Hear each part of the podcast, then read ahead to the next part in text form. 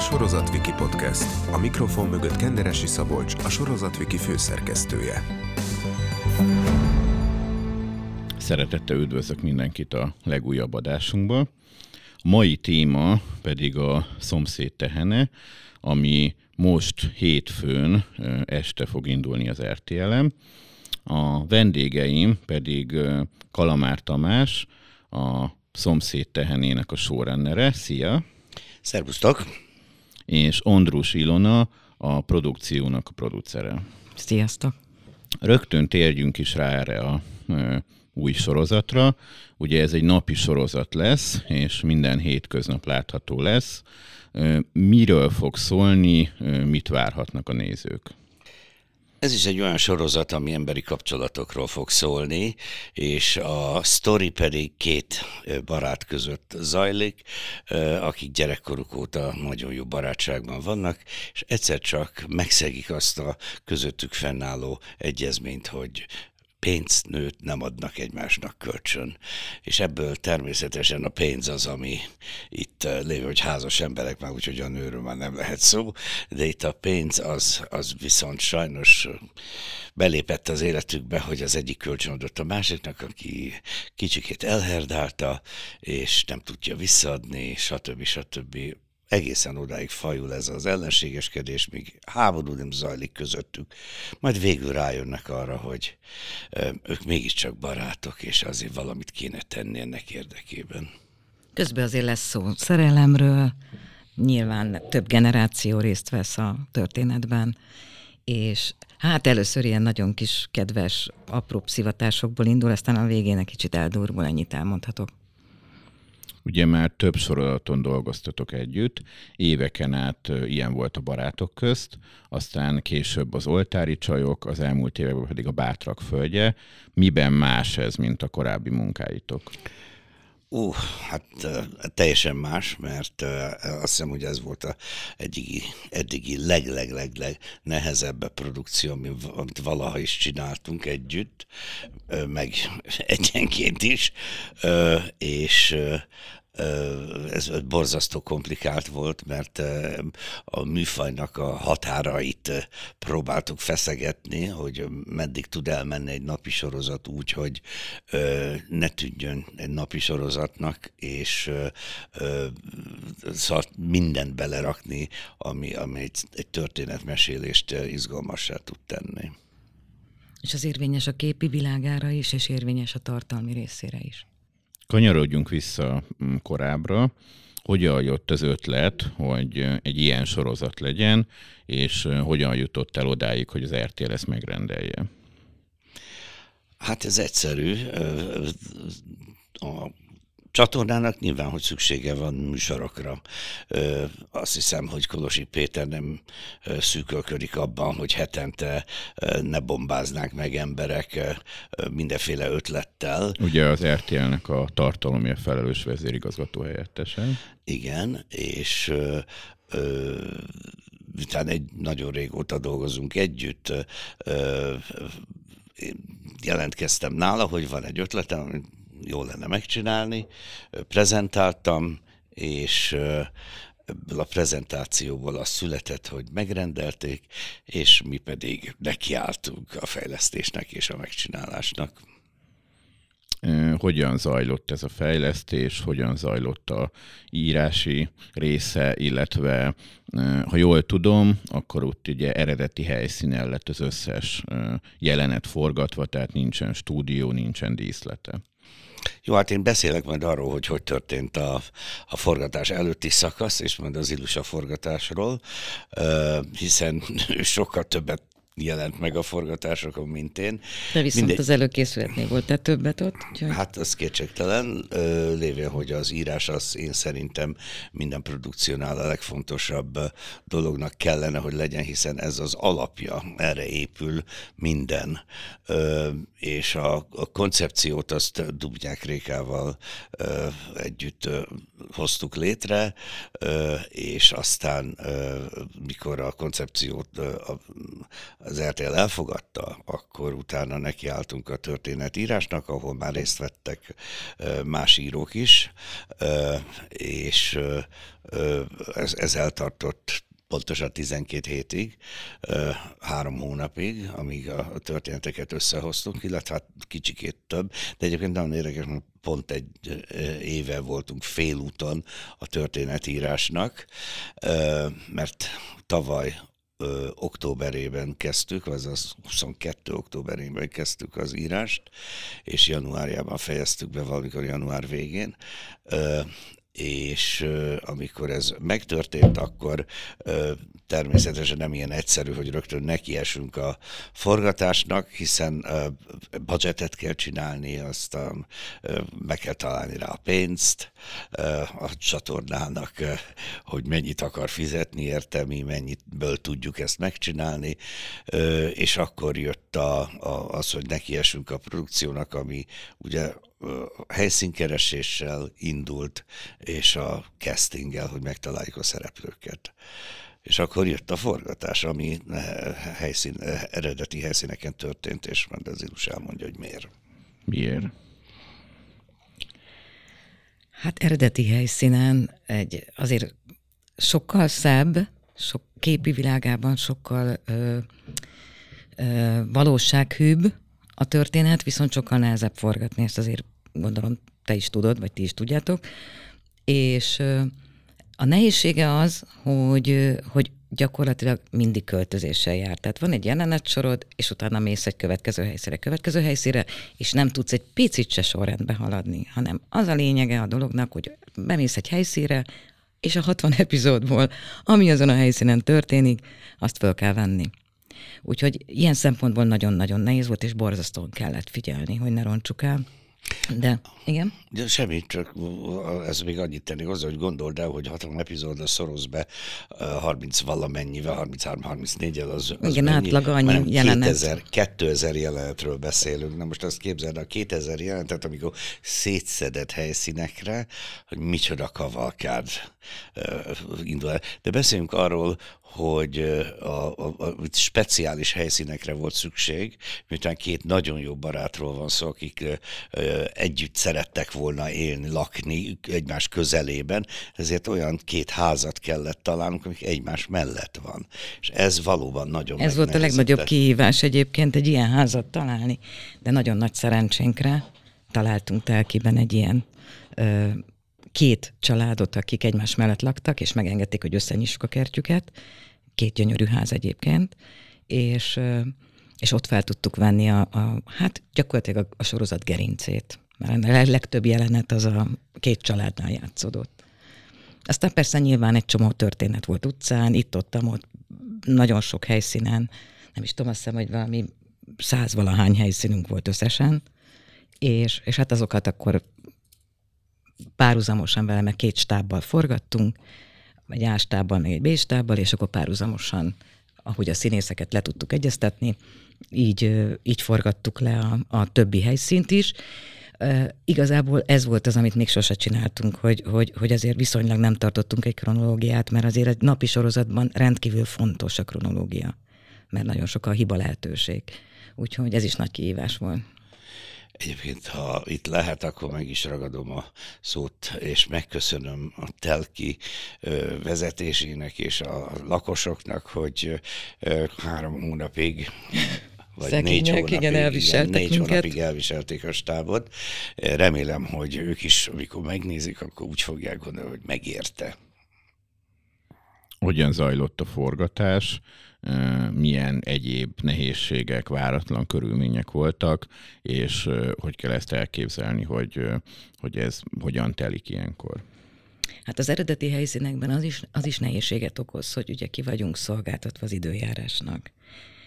Ez esetben egyébként viszonylag mázlink volt, mert, mert nagyon kevés olyan napunk volt, ami időjárás miatt maradt el, de az időjárás az nem csak esőből áll, mint tudjuk, hanem ugye hirtelen hőmérséklet különbségek vannak, meg, meg gyakorlatilag szélfúj, tehát hogy mindig van valami. A, nyilván ki vagyunk szolgáltatva annak is, hogy könnyebben megfáznak, valami történik.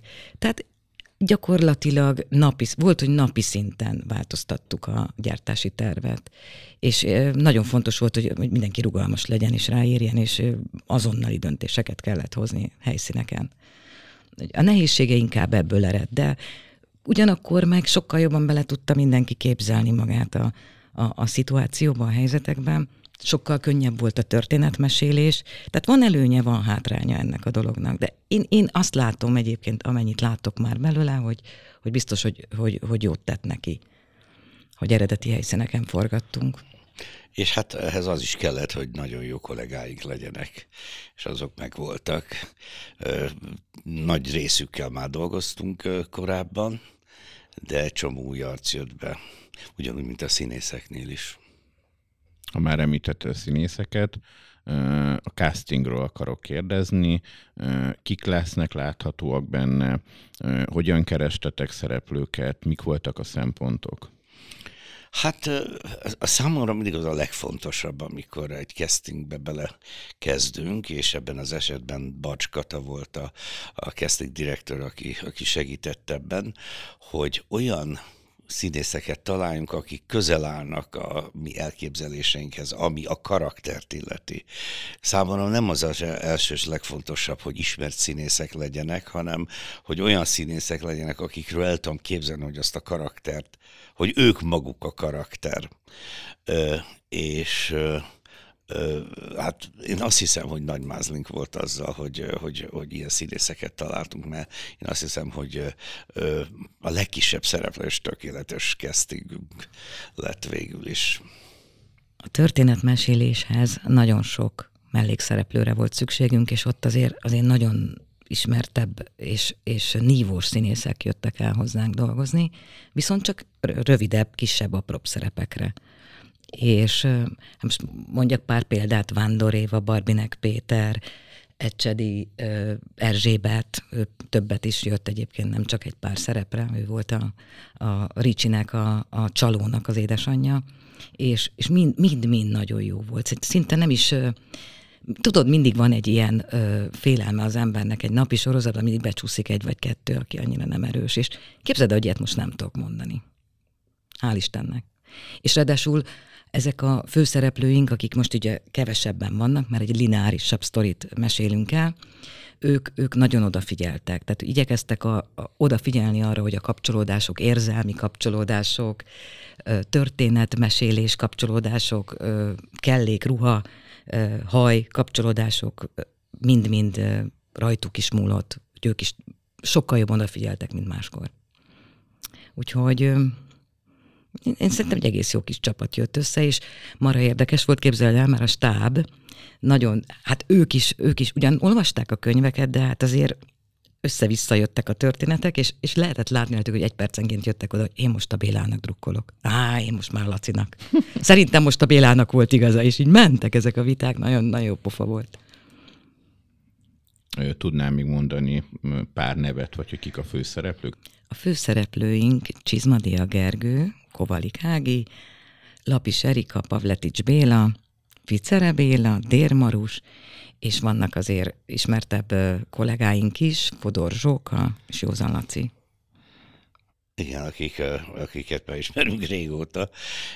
Egyébként a, Zsóka nemrég nyilatkozta is, hogy, és ez valóban így történt, hogy amikor az ő karakterét ről beszélgettünk az írókkal, hogy ez, ez ilyen, ilyen karakterre szükségünk van. Ő tulajdonképpen ennek a lakóparkban, az egész egy lakóparkban játszódik, hogy ennek a közösségnek, a nő egyletének ő az elnöke. És, és meg kell, hogy mondjam, hogy egyértelműen ő jutott az eszembe, hogy muszáj, hogy ezt a szerepet a Zsóka játsza, és akkor elmentünk egyszer egy kávét a kakaóra délután, és beszélgettünk, beszélgettünk, és akkor megemlítettem neki, hogy hát lenne ez a szerep, elvállalnád? és akkor természetesen boldogan igent mondott. Azonnal igen mondott. Igen, hát persze te is tudod, hogy Zsók egy jó színész, azért lehet, hogy belül újongott, de kívül nem mutatta. Igen, hát Magdi anyusként ugye ismerhette az ország, meg sok éven keresztül, hogy és hát azóta is mindenféle szerepe volt. Hát hogy ne, szín, színházakban nagyon jó sikereket arat. Beszéltünk ugye a forgatásról, castingról, viszont egy ilyen napi sorozatnak rendkívül hosszadalmas az utómunkája. Mm, hogyan kell ezt elképzelni, mekkora munka, mennyi ideig tart, hol tartotok épp vele? Amikor elindul a forgatás, rá két hétre elkezdjük a vágást is, hiszen hát el tudod képzelni ezt az irdatlan mennyiséget, tehát ha csak kiszámolnád, hogy 60-szor 40 perc az mennyi, én nem is tudom kiszámolni, olyan sok, hogy ezt meg kell vágni. És ugye ennek a többszörösét forgatjuk le. Tehát ezeket, ez, ez, az összes anyagot meg kell nézni, hogy hol vannak azok a momentumok, hol vannak azok a pillanatok, amiket kell használnunk. És a forgatás végére egy nagy része meg van vágva, de még messze vagyunk attól, hogy készen legyen. Én például még mindig a, a vége felé járok a vágásnak, még egy hónap kell ahhoz, hogy befejezzük a vágást. Ezt úgy képzeld el egyébként, hogy amikor elkezdődik a forgatás, akkor jeleneteket vágnak a vágók. Tehát még nem teszik epizód sorrendbe, hanem azért azért teszik úgy föl egy úgynevezett frémájóra, hogy egyrészt megnézzük, hogy hogy néz ki fényben, hogy néz ki karakterben, jók-e a színészek, tehát tudunk egy, egy ellenőrzést végezni rajta. Ugyanakkor, a, amikor forgatunk, és már megtelik ez a, ez a frémája egy csomó jelenettel, akkor kapcsolódásokba is tud segíteni, vissza tudunk nézni jeleneteket, és aztán kerül a Tamáshoz, aki összerakja az első körös vágást, ami már egy epizód teljesen kronológiában összerakva. És azután ez az epizód, a Tamás által elfogadott átvágott epizód, megy el a, a, az utómunkára, e, a hangutómunkára, a zenébe, a zeneszerzőhöz, és, és elmegy, hogyha kell a fényelőhöz, a special effectbe, a hangba és a zenébe. És azután visszakerül, és akkor egy, egy második körös javítás van, és ha az is rendben van, akkor tudjuk leadni az epizódot.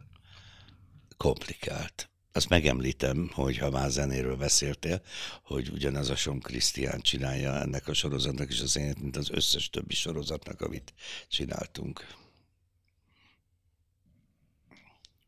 Ezt a sorozatot is, mint az elmúlt években a Paprika Studios-szal készítitek. Milyen volt velük a közös munka?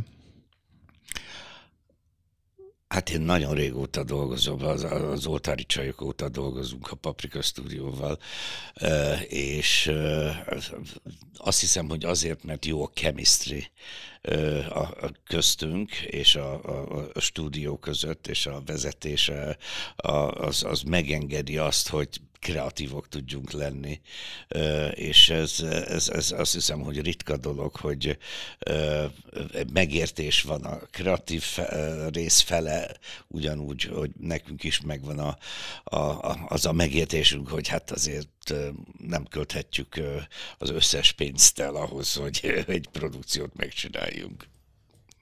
Régóta dolgozunk velük, is nagyon jó kis csapat. Evezzünk egy kicsit általánosabb vizekre. Mm, régóta dolgoztok napi sorozatokon, fel is soroltunk egy csomó címet.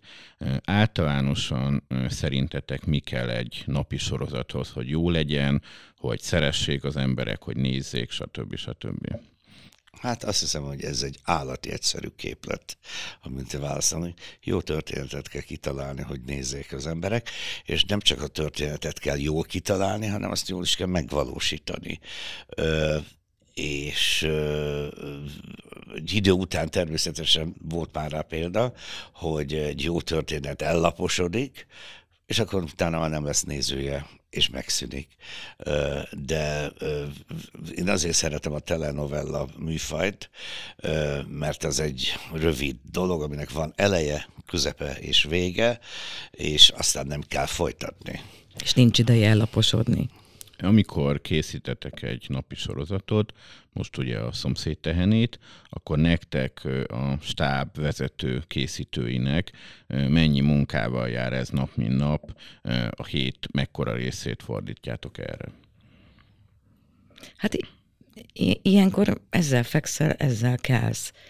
Akár hétvége van, akár szabadidőd van, nyilván, ha, ha jön egy bármilyen szegmense a munkának, akkor ezt, ezt végzel. Tehát ilyenkor, ilyenkor ez egy nagy hajtás, ez egy vágta abban a pillanatban, hogy, hogy, hogy egy kicsit már összeáll a kép, akkor onnantól kezdve már lazulhat, de addig, amíg, amíg legalább a fele háromnegyede meg nincs a, az epizódoknak úgy, hogy az ember tényleg már vehet egy nagy levegőt, hogy jó, rendben, ez most már működni fog, addig sajnos ez, ez, ez egy 0-24-es dolog. Legalábbis agyban biztos, hogy benne vagy. Bizony, alig várom, hogy vége legyen. Én is csak egy Nyilván egyszerű hosszú. nézője akarok lenni ennek a dolognak. Tehát ezt most hamarosan megtudjuk, mert hamarosan jön. A szomszéd tehenénél milyen műfajra számíthatunk. Ugye vannak inkább olyan napi sorozatok, amik kifejezetten viccesek, és erre mennek rá teljes egészében, ez van a központban. Van, ahol inkább a dráma és a különböző drámai jelenetek, van, ahol a, a, a szerelemről szól minden is, és, és ahhoz kapcsolódnak a dolgok. Itt mire számíthatunk majd? Hát ezt e, műfajilag, hogyha meg kellene határozni, ez egy tipikus dramedy, ahol komoly drámaelemek vannak, és komikus elemek. És arra nagyon nagy hangsúlyt fordítottunk, hogy ez ne legyen csak dráma, hanem, hanem ez egy vicces legyen, ez egy kis görbetükör arra, hogy egy barátság hogy tud elfajulni, és azt hiszem, hogy ez sikerült is, mert a ellentétben az, azzal vannak olyan típusú napi sorozatok, amik nagyon-nagyon próbálnak viccesek lenni, és ö, blödlit csinálnak a, a, a karakterekből, hát ez nem az. Itt a dráma is nagyon fontos, és, és a, a humor az olyan finoman jön be. Ez nem csak a szituációból, hanem a karakterekből ered. Itt ültök a stábnak a vezető készítőjeként, kik voltak azok, akik még nagyon fontos feladatuk volt, vagy nagyon fontos feladat hárolt rájuk a készítés során?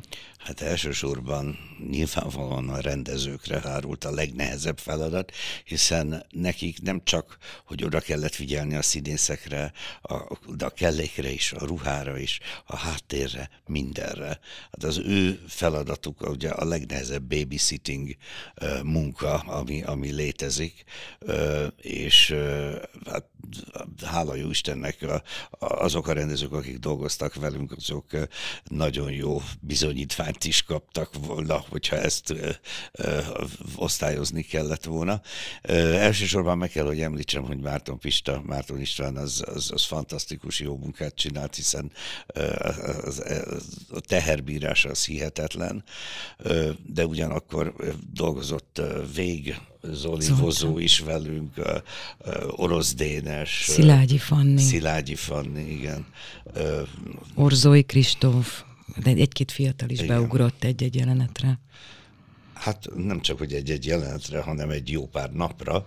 Ja, jó pár napra, igen. Igen, ami, ami egy, egy nap azért több, mint egy-egy jelenet, hanem elég sok.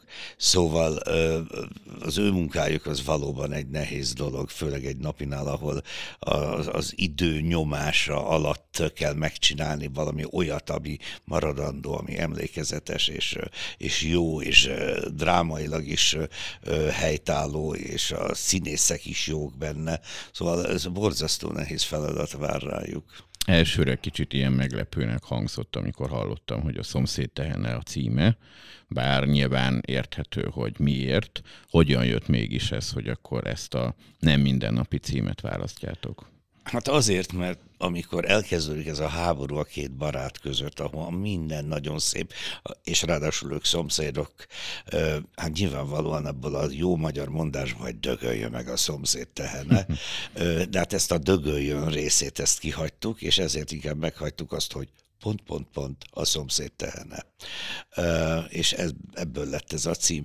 Egyébként remélem, hogy ez a cím is utal arra, hogy ez, ezt az egészet nem kell annyira komolyan venni.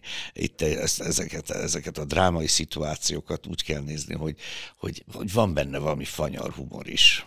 Utolsó kérdésem pedig, hogy kinek ajánljátok ezt a sorozatot, kik a célcsoport? Elsősorban a 1849-es korcsoport, ami a, a, a kereskedelmi csatornáknak a legfontosabb célcsoportja, de mi próbáltuk úgy kreálni ezt az egészet, hogy ez egy családi műsor tudjon lenni, hogy a gyerekektől a nagy szülőkig, dédszülőkig akár tudják együtt nézni. Tehát ne legyen olyan, hogy ja, hát ez, ez, ez csak én tudom nézni, hanem az egész család, mindenki együtt tudja élvezni azt, hogy mi történik Lacival és Bélával. És bízunk benne, hogy lesz, aki magára ismer, vagy a szomszédjára ismer egy-egy karakterben, és nagyon szeretni fogják őket. Köszönöm szépen, hogy eljöttetek. Mi is köszönjük szépen. Köszönjük. Szomszéd Tehene, január 1-én lesz a premierje este az RTL-en, és innentől minden hétköznap este látható lesz a csatornán. A Sorozatviki podcast adásai meghallgathatók a sorozatviki.hu-n, illetve az összes nagy podcast felületen a Sorozatviki csatornáján, sőt, utóbbi helyen egyes adások még hamarabb is elérhetőek. Mindenkinek boldog új évet kívánok!